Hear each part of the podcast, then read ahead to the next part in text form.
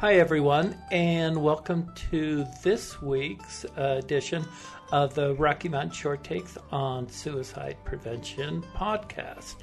And today we're um, really excited to have Jess Stohlmann-Rainey with us. And we'll get into why we're excited about that here in just a minute. But let me tell you a little bit about Jess first.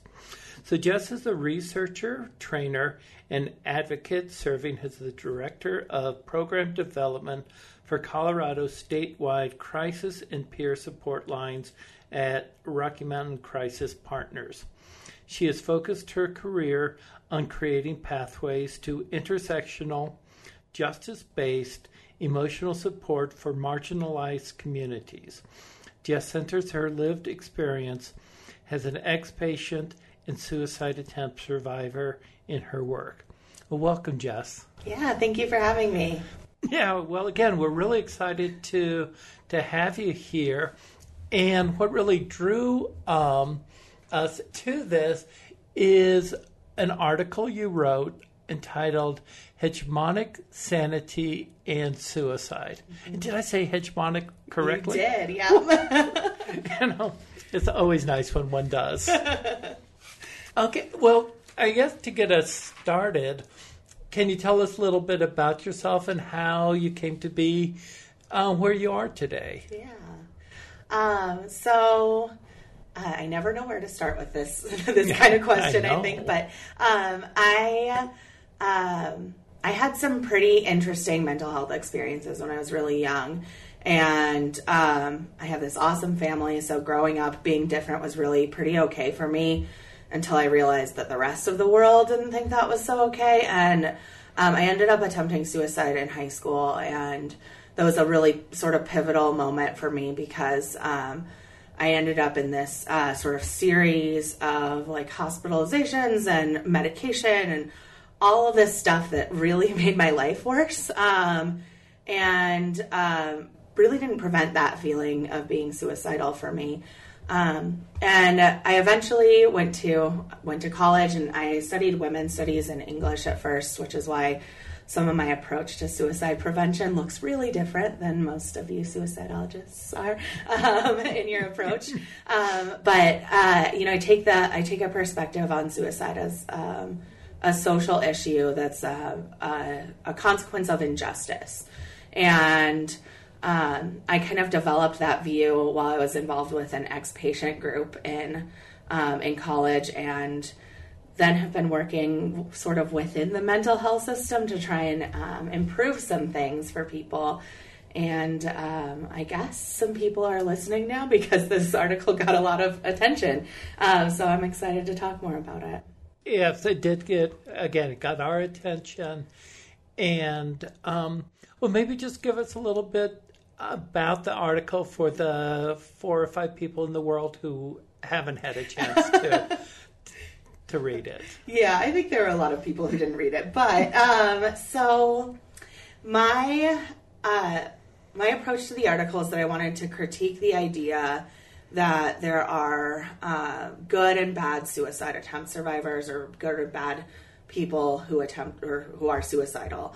And um, so there's a way of being a suicide attempt survivor that socially is the dominant narrative that we see that's okay um, and that we you know are willing to give people a platform to speak and share their experience and that's if you're someone who attempts suicide wakes up and is like oh my gosh, I should have lived. I don't know what I was thinking. Everything I thought couldn't be solved before can be solved. All my problems have magically gone away. And then you comply with whatever medical, medical, medical treatment there's been that's recommended. And probably you're supposed to comply with that for like maybe the rest of your life, no matter what the consequences are. Um, you know, you have to be happy about your hospitalization. You have to um, go on to be successful afterwards, and then it's okay to be a suicide attempt survivor. But if your experience with a suicide attempt is that you wake up or um, afterwards your feeling is, wow, I couldn't even do that right, which is a pretty common experience that people have, then there's something deeply wrong with you. Um, and if you're that person, then your entire experience after that in your life is going to be pathologized and um, you're going to have punitive experiences. Um, so we have seen lots of examples of that. Uh, I think Fatal Attraction is one of the uh, the one that sticks out to me. That's the one I wrote about in the article. Um, is that you know someone attempts suicide and they're doing it for attention, and then um, you know they're they're crazy and have to be controlled, and because they're out of control, they're harming everyone else in their their path. So there's this um, real big investment in this narrative and people being um, submissive and compliant with mental health treatments that have actually been proven pretty ineffective. So, like, we know hospitalization increases people's risk for suicide, even if you're not put in the hospital for suicidal thoughts. Um, but we have culturally a lot invested in that kind of institution. So, this narrative helps to preserve those institutions that are not working for the people who are actually in inside of them.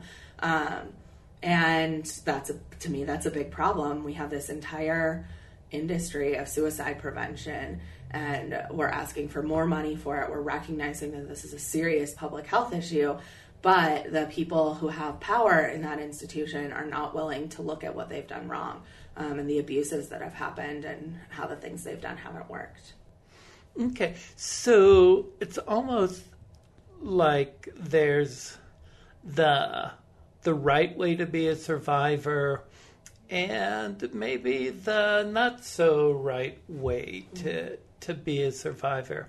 What do we as um, in the suicide prevention field?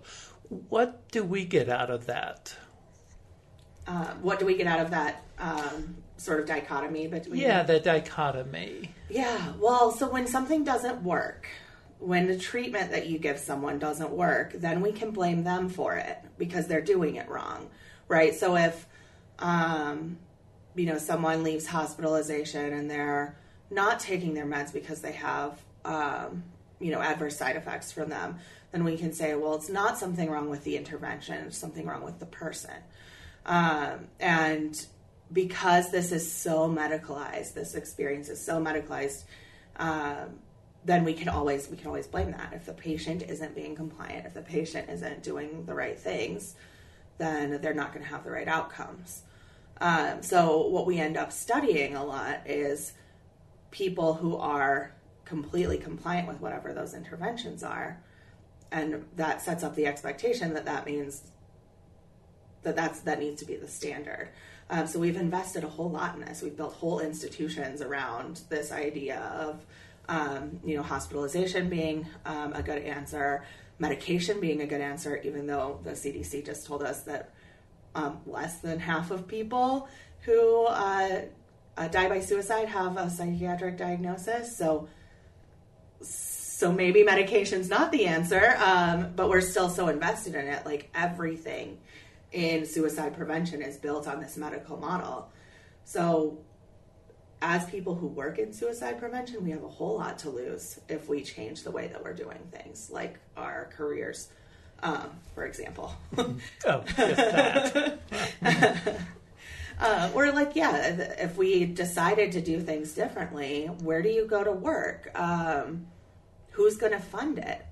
Uh, because we've been talking about this as a, a mental health issue and not as a social issue for so long, and, and a mental health issue in a way where it's a medical issue. We, we've medicalized it to the degree that um, that's sort of the only space mm-hmm. to, to be funded or get a job. And so it's this whole trap. Right. Yeah, so the idea that, um, so if we medicalize it, then a person is either sick mm-hmm. or well. Right. The person who attempts suicide um, lives through that, um, was once sick, but now they can be well. Right. Um, but reading the paper and you know my own experience, being well is not doesn't happen all the time. Right. Um, it doesn't happen all the time, and like whose goal is that? and what does well mean and who gets to define it. All of that is really complicated. So, um, so we're really invested in people behaving in a certain way and living their lives in a certain way. Um, and so that's where the piece of saneism comes into play, right? So um, it is okay to be like quote unquote mentally ill as long as you're managing your illness. Um, but if you make a choice and you say, well, so this is who I am and I'm going to live this way, if you have um, what people people like me call mad pride, if you're going to live as someone who is not sane, um, who is not well, then then then you have to be ill and you need to be managed and you're a risk. And so, um, yeah, so that's all complicated. And um, culturally, we're invested in saneism because it's a, a, means of social control for people, right? So we want people to be predictable and um, engage in the world in the way that we've constructed it. But the way we've constructed the world doesn't have space for everyone in it. Um, and so there's, I think, there's strong connections between um, disability rights um, movements and some of this these concepts. So, um, if a person is in a wheelchair and they aren't able to access something, um, it's not that the person there's an issue with the person and there's an issue with the building that doesn't allow them access, right? So, if people have these experiences of extreme states or hearing voices or thinking about suicide or whatever it is um, and there's not space in the world for them, there's something wrong with the world we've created, not with the person who's having that experience. Mm-hmm. Right. And the you talk about saneism, and you also talked about mad pride. Mm-hmm. But let's uh, go a little deeper into this idea of saneism. Yeah. How would you describe that to help help our audience understand yeah. it a little bit? Um, so, saneism is a term that describes uh, the way socially we preserve um, sanity or the experience of being well or mentally healthy, or however you might describe that, as um, the good or the right standard that everything should be living, living up to and measuring up to. Um, and then all of the institutions that align with that idea uh, marginalize the people who don't have that experience in their life. Um, so hospitals might be some of those institutions, but this happens in um, education. It happens in family systems and communities. Um, you know, when you are downtown in Denver and people are who are experiencing homelessness are also experiencing extreme states, you hear people um, wanting them to be managed, like wanting to call the police, uh, so law enforcement is involved, wanting to um, differentiate themselves from from those people like there's something different about me than them um, and that's all rooted in saneism mm-hmm. so it's it, it, reminds me of of uh, the character or people younger than me may not get, but Frank Burns on the, the sitcom MASH once said, "Well, it's okay for everyone to be different, as long as everyone does it the same way." Right. Yeah.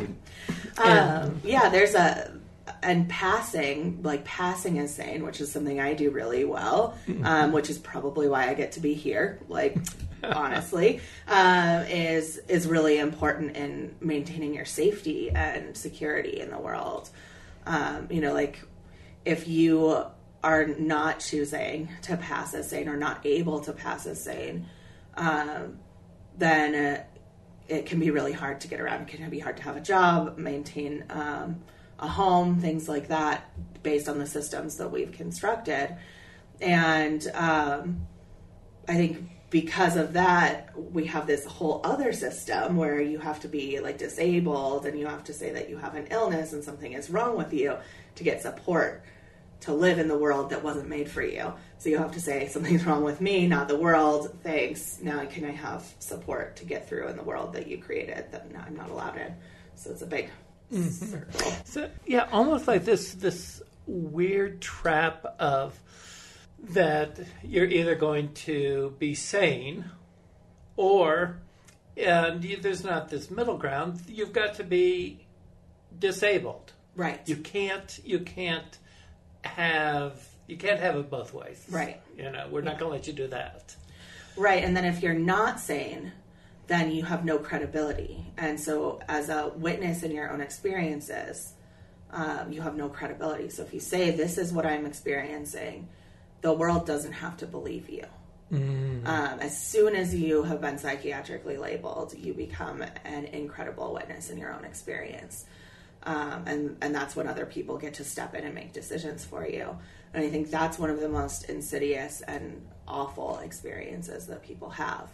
And because we've equated suicide and um, suicide attempts with illness, even though the, so we know that's not legitimate, but that's sort of a separate thing. But because we've done that, um, then as soon as you have those thoughts, which might be really rational, I think suicide can be a really rational idea when your experience is really, really terrible because it is, you know, it is a legitimate way to end some of your suffering. And um, because as soon as you think about suicide or talk about suicide, you become not a credible witness, then everything you say about your experience doesn't have to be considered true. And um, we can take all of these measures to remove you from your home or your community. You can lose your job. Um, all you know, all kinds of consequences. Mm-hmm. Right. At times, I've been struck by, um, again, these folks caught on the margins mm-hmm. um, who can't get services because they're not disabled enough, mm-hmm. um, but they're not well enough or they're not what to say able enough or and and I think I'm butchering the the words there um, but do you have any comment on that yeah I think because we've created all these binaries um, of like sick and well um, or able and disabled, which is, you know, we made those up. Those are things we completely made up. And, and they change. We, yeah, and we built huge amounts of law and things and institutions on them, but we made them up because we've created that dichotomy and it's not real. There are people who are in the middle somewhere. And um, I oftentimes I think they can be harmed um, more than someone who might be on some of those extreme ends because uh, you're not you're not sick enough to get services, right? Uh, or you're not well enough to uh, sort of live in the way that success is defined um, by our culture. So, um, so that's a really painful place to be. And um, you know, feeling like you can't get what you need to survive, um, either because you're not able um, to work and live in the way that the world wants you to, and you aren't sick enough to get services, uh, sort of seems like a recipe for suicide to me. So, and then you would be even further disadvantaged because of the stigma surrounding suicide. Yeah, yeah. it's a trap. it really is. It's uh, the, the, old damned if you do and damned if you don't yeah. type of, of catch 22 for folks. Um, so that's where we are. Mm-hmm. Um, and I'm just going to take a moment and just think uh, how crazy this is. And I hope that maybe you can tell us where we should be going from here because right now I'm just a little a little lost. Yeah, so I think that's hard because um, uh, like dismantling systems of oppression is not an overnight task. So I think the the long term goal for me um, is that we are creating spaces where people can either choose to get traditional mental health treatment or um, live as mad that that's that's acceptable not just acceptable but uh, is something that's common that people are able to do uh, and uh, and not be punished for. That's the long-term goal. I think between here and there there's a there's a lot um, so i think investing in um, taking away some of the laws or interventions that we know don't work is a good place to start. Uh, so to me, uh, forced treatment is unacceptable. It's it's been considered a human rights violation by the United Nations. We still practice it, uh, and it's been for a long time since 2013, I think.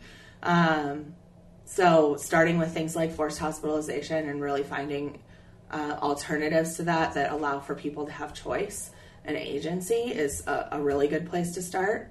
Um, I think um, looking at disability law would be a really good place to start.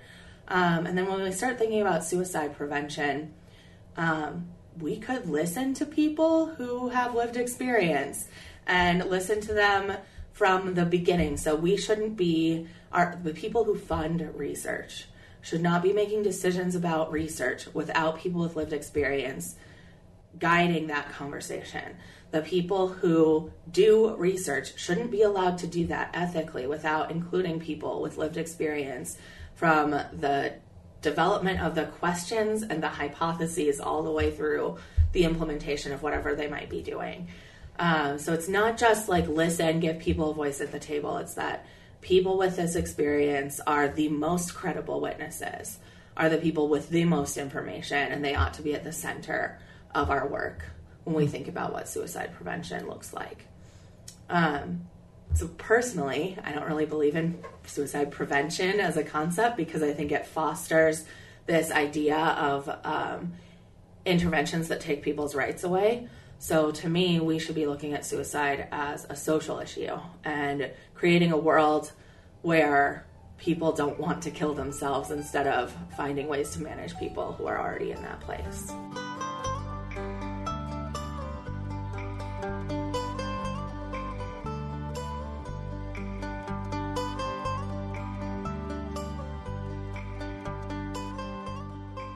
Yeah, one of the things that um, you talked about was the idea of uh, um, that in some ways uh, suicide could be a, uh, a, rational response to the pain that a person is suffering, and especially uh, societal pain or pain that's coming to us mm-hmm.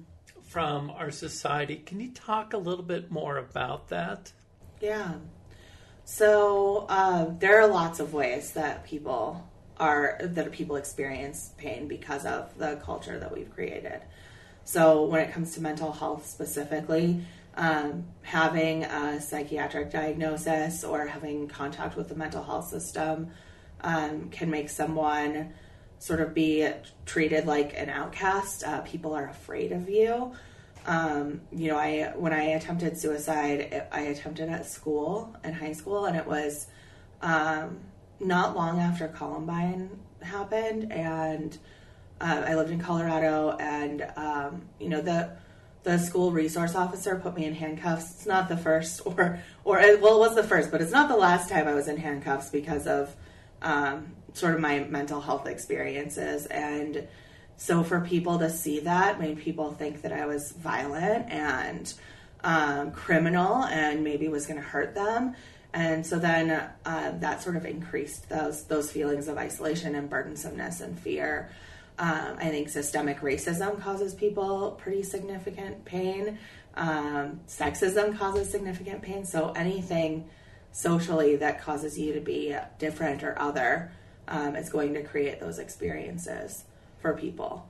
Uh, so socially, we create the conditions that bring about this kind of life ending pain for people.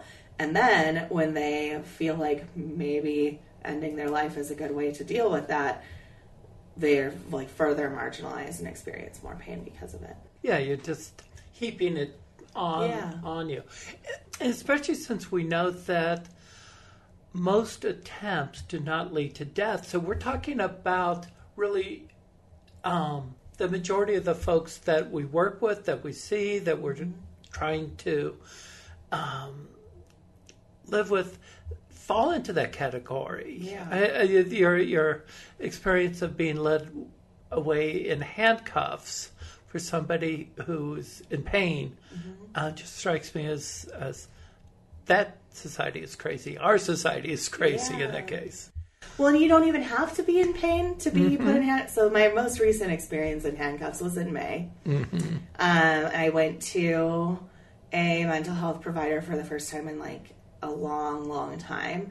Um, and so because of the diagnosis I have, because of my experience hearing voices, particularly because I hear voices that tell me to kill myself, um, and sometimes other people, which does not mean you have to do that or that I'm thinking about that, but uh, because I have that experience, going to medical providers is really scary for me. There's always a threat of forced treatment, always, always.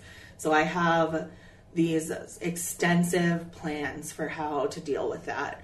Um, like who is going to know when I'm there and when I leave, and uh, what do they do if something goes wrong? All of that is sort of built in. So I knew that this was a possibility. I went to this provider. They looked at my intake paperwork and I was honest on it, and I don't know why, because I, I should know better. I should know that you need to lie to your providers to get good treatment. But I did. um, in my experience, I've had to lie to providers mm-hmm. to get good treatment to not end up in handcuffs. And I didn't lie. And I had this intern provider, and I saw him reach under the desk and hit the button. And I was like, Did you just call the cops?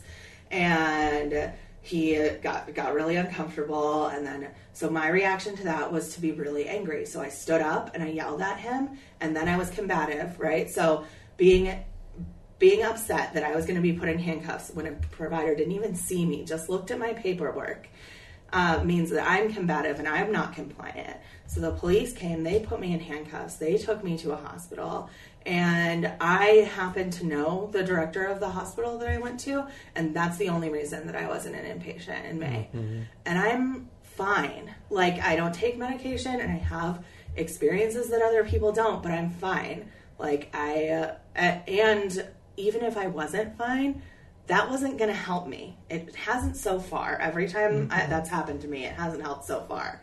So, um, you know, that, that threat is always there for people who have these experiences. And then you have to be able to pass as well enough to be able to stay out of institutions or jail because you know I'm white, so I'm really lucky that that's where I went instead of jail uh, because people of color go to jail instead a lot, and um, like that whole system is broken, mm-hmm. and and not the people who are having these reactions to it. It's the system that's broken. I'm curious um, about is it getting better? Is it getting worse? Is it a mixed bag? I think it's a mixed bag.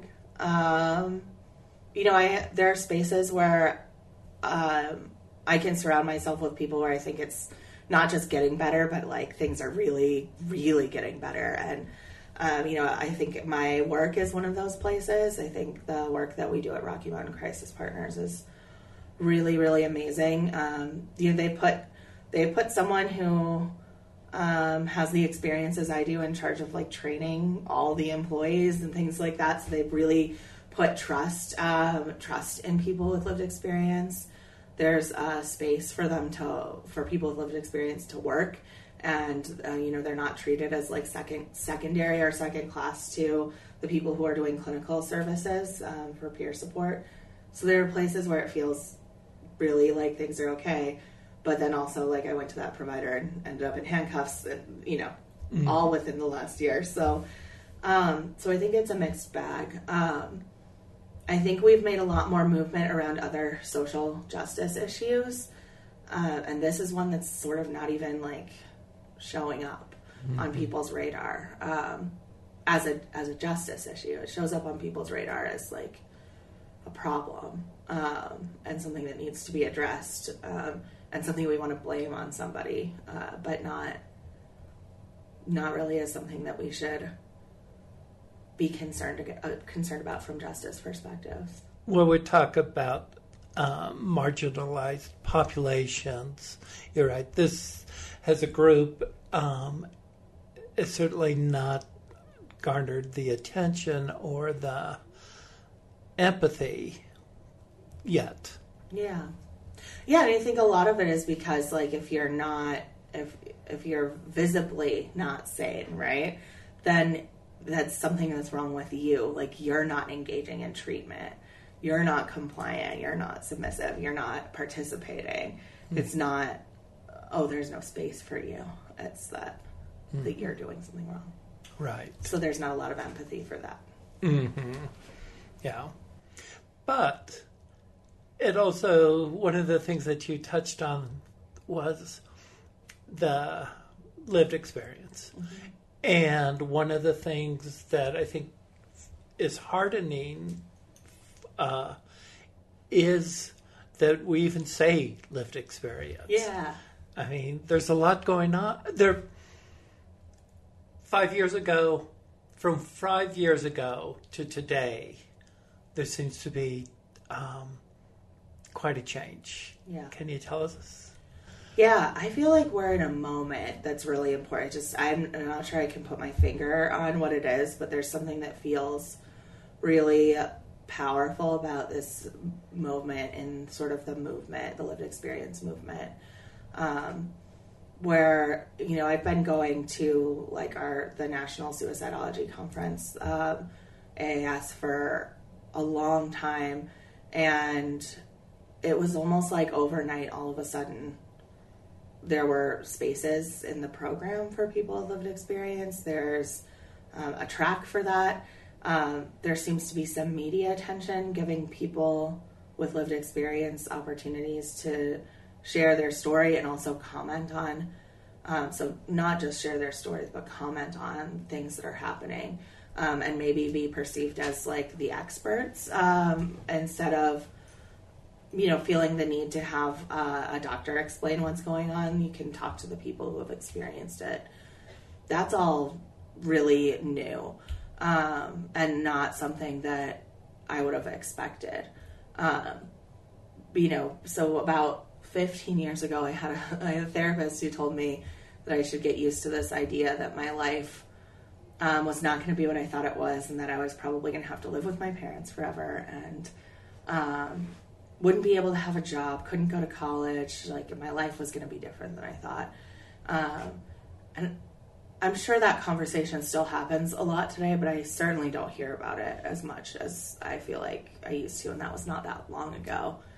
I mean, it felt it feels like a long time ago to me, but um, but in the grand scheme of things, it's not. It's not that long ago. So um, I wouldn't have ever thought that someone.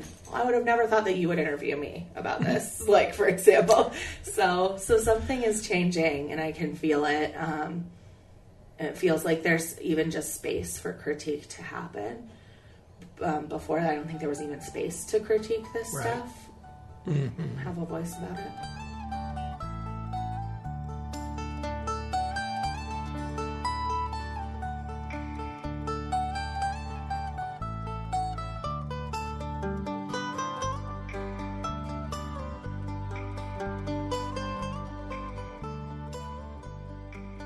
I wanted to circle back a little bit to your work um, as a trainer uh, with Rocky Mountain Crisis Partners.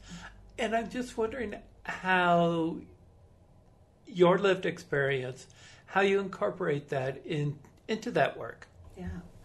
So um, one of the things that's so great about that organization and some things about the crisis system in Colorado in general is that the intent of the crisis system was to be an emergency department diversion program. So, because of that, uh, there's a goal of implementing the least restrictive interventions for people. That is not the case at all in all crisis systems or all crisis centers. So, I think there's that makes uh, this place in particular a really great spot for lived experience to be co-located and working with a clinical experience. Um, so so that made it a really good space for it. Uh, but one of the things that I've noticed in um, having someone with lived experience be the person that's that's doing training, that's um, being involved in some of the bigger decisions in the organization, is that we can really look at um, alternatives to uh, traditional mental health options for people. Um, there's a lot more willingness um, of people on the clinical team to be more creative about what interventions might work for someone. Um, they have the opportunity to, you know, talk with people with lived experience and think about, you know, what does it really mean for someone to be at imminent risk, and what does it mean for a plan to be good, and and because they're co-located with peers, the clinicians are co-located with peers. Um, they find us to be more credible and they find the callers to be more credible. Uh, I think uh, so. I don't know that for sure, but that's my been my experience. So there's more trust, um, and I think that that trust is the really the place where lives are being saved um, in the organization. Um, and we have this opportunity to sort of move people back and forth between peer support and maybe a clinical intervention when it makes sense. And so the thing that comes to mind for me about that is that we had this caller who had had really intense, really, really negative experiences with police following a sexual assault and um, had had had a welfare check done on her before uh, because of her. So she was thinking about suicide as a result of a sexual assault she experienced. Um, so when someone found out about her suicidal thoughts, they sent a welfare check. So when she called in to um, the crisis line side of our organization, um, it was really, really challenging for her to work with someone who, when she knew there was always this threat of coercion, there was always a threat that the welfare check might happen. So after working with her for uh, quite a while, a clinician asked if um, they could transfer her to the peer support line um, to maybe try something new. And so we were able to help her, you know, get through that night and um, really get connected to resources that were more effective for her on the peer side because we didn't have that threat. Uh, so really having those services enmeshed made it so someone on the crisis line side who might not normally even think about sending someone for peer support because they're really high, you know, high risk. Um, putting that in quotes, uh, high risk. Um, normally, we think, I think culturally, that a clinician needs to handle that, but because there's this um, this trust in the organization, I think you know, in some ways, the trust they put in me to be training people, and then also the trust they put in the team of peers to be um, with people in that moment of crisis, we were able to really provide a better service for that person. Um, because I think if she had stayed on the, the clinical side, she would have she would have ended up having some pretty restrictive interventions that she really didn't want. I guess I didn't realize, um, and maybe I want to bring this out for the for the audience that this crisis center is really different than than many. And I, I, think of some crisis centers who count how many saves they've had, mm-hmm. um, which seems synonymous, if I understand correctly, with how many times you've been able to send the police out right. and save somebody. But the Rocky Mountain Sounds uh, takes a different approach. Yeah. Tell me about that. Yeah, so our approach is to find a solution that for people, um, to make a plan with people that will involve um, the lowest level of intervention possible for them, um, for them to feel like comfortable and safe with what's going on.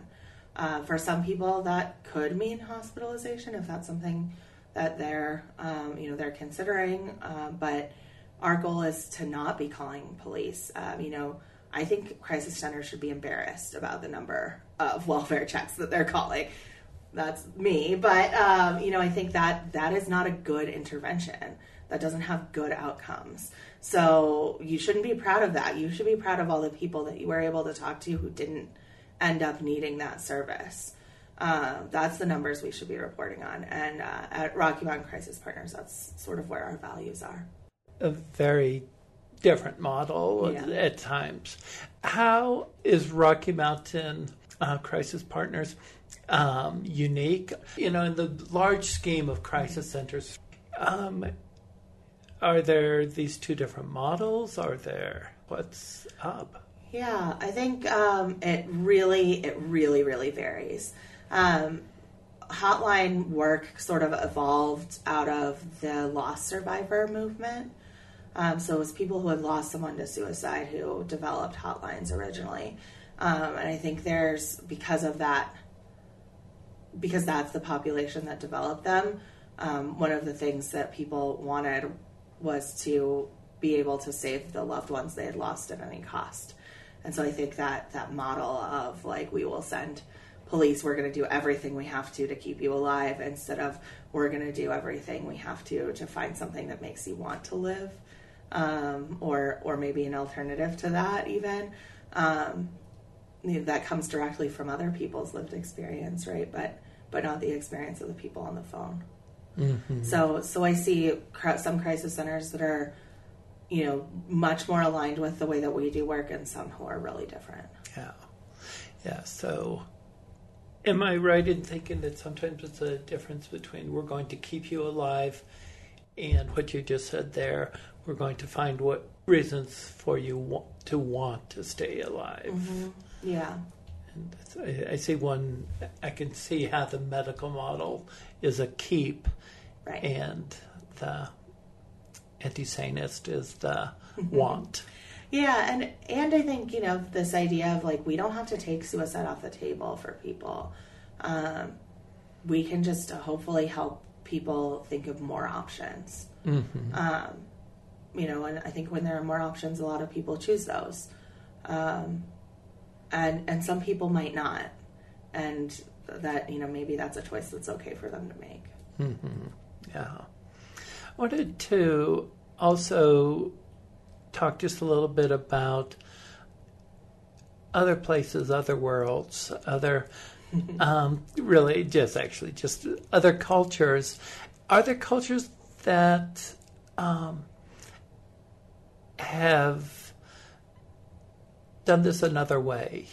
Mm-hmm. Yeah, so there's there are a lot of um, indigenous communities that have uh, really valued people who have experiences that are um, different. So experiencing extreme states or big emotions or um, hearing voices, having visions. Um, you know, in some cultures, uh, that having those experiences um, made you uh, a spiritual or religious figure in the community. Um, and some it was just acceptable um, as, a, as a way that some people are. And uh, colonization really affected that pretty significantly. A lot of the um, things that happened during colonization eliminated those um, those spaces for people. Um, but it's it's been pretty common in indigenous communities for there to be value placed on having different experiences of the world. Uh, there's a really lovely documentary actually about that called Crazy Wise that I highly recommend to people. So one of the questions that that we often ask our our guest, um, lots of times we're working with researchers and they've done something and studied something, and we ask them, well, what can the clinician take from your research? And I want to use that same question um, but twist it a little, just a bit.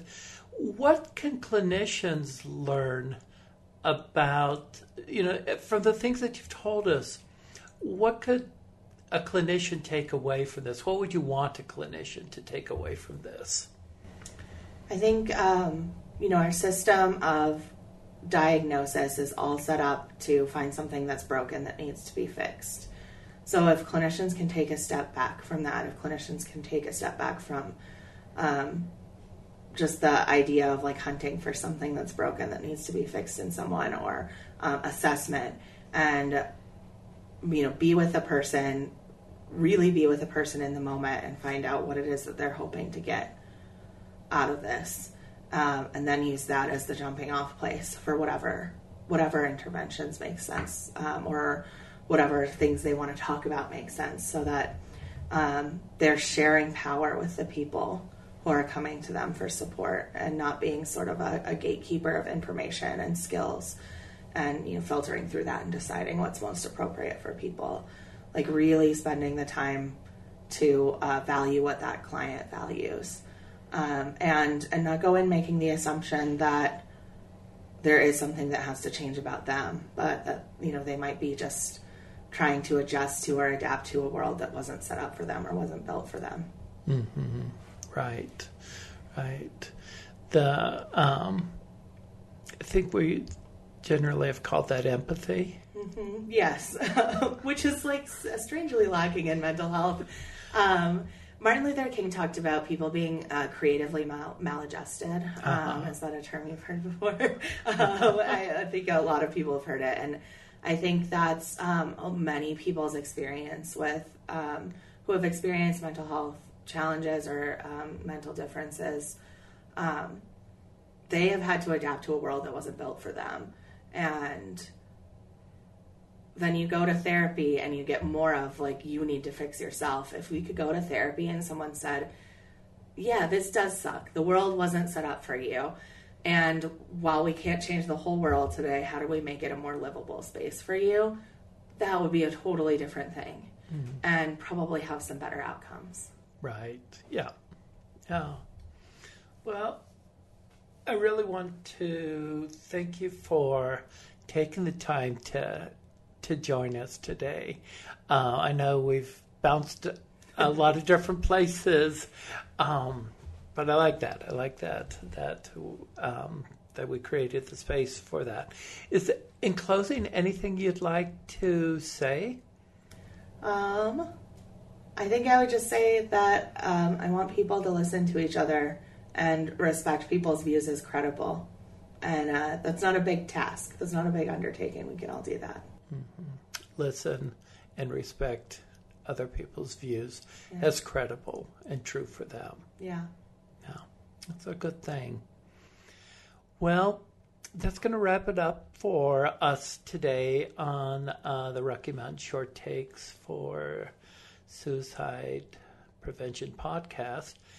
And I really want to thank you, Jess, for coming in and um, visiting with us today.